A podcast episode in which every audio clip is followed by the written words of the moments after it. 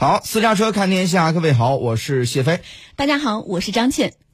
商务部新闻发言人呢，在回答有关美国财政部发布消息称耶伦将与刘鹤在瑞士举行会谈的记者提问时，做出上述的回应。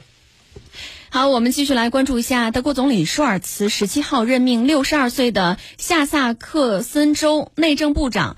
社民党成员鲍里斯·皮斯托留斯为联邦国防部长，取代此前辞职的呃兰布雷希特。那皮斯托留斯呢，将于十九号收到任命文件并宣誓就职。皮斯托留斯呢，一上任将面对着对乌提供军事援助等敏感的议题。那相关情况，我们来听一下中央台驻德国记者陶冶的相关报道。兰布雷希特被要求辞职，与他本人的一系列失误有关。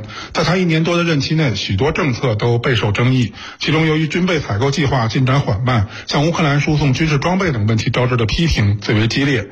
他本人的言论和行为也有不检点之处，受到在野党和社会舆论的谴责与质疑。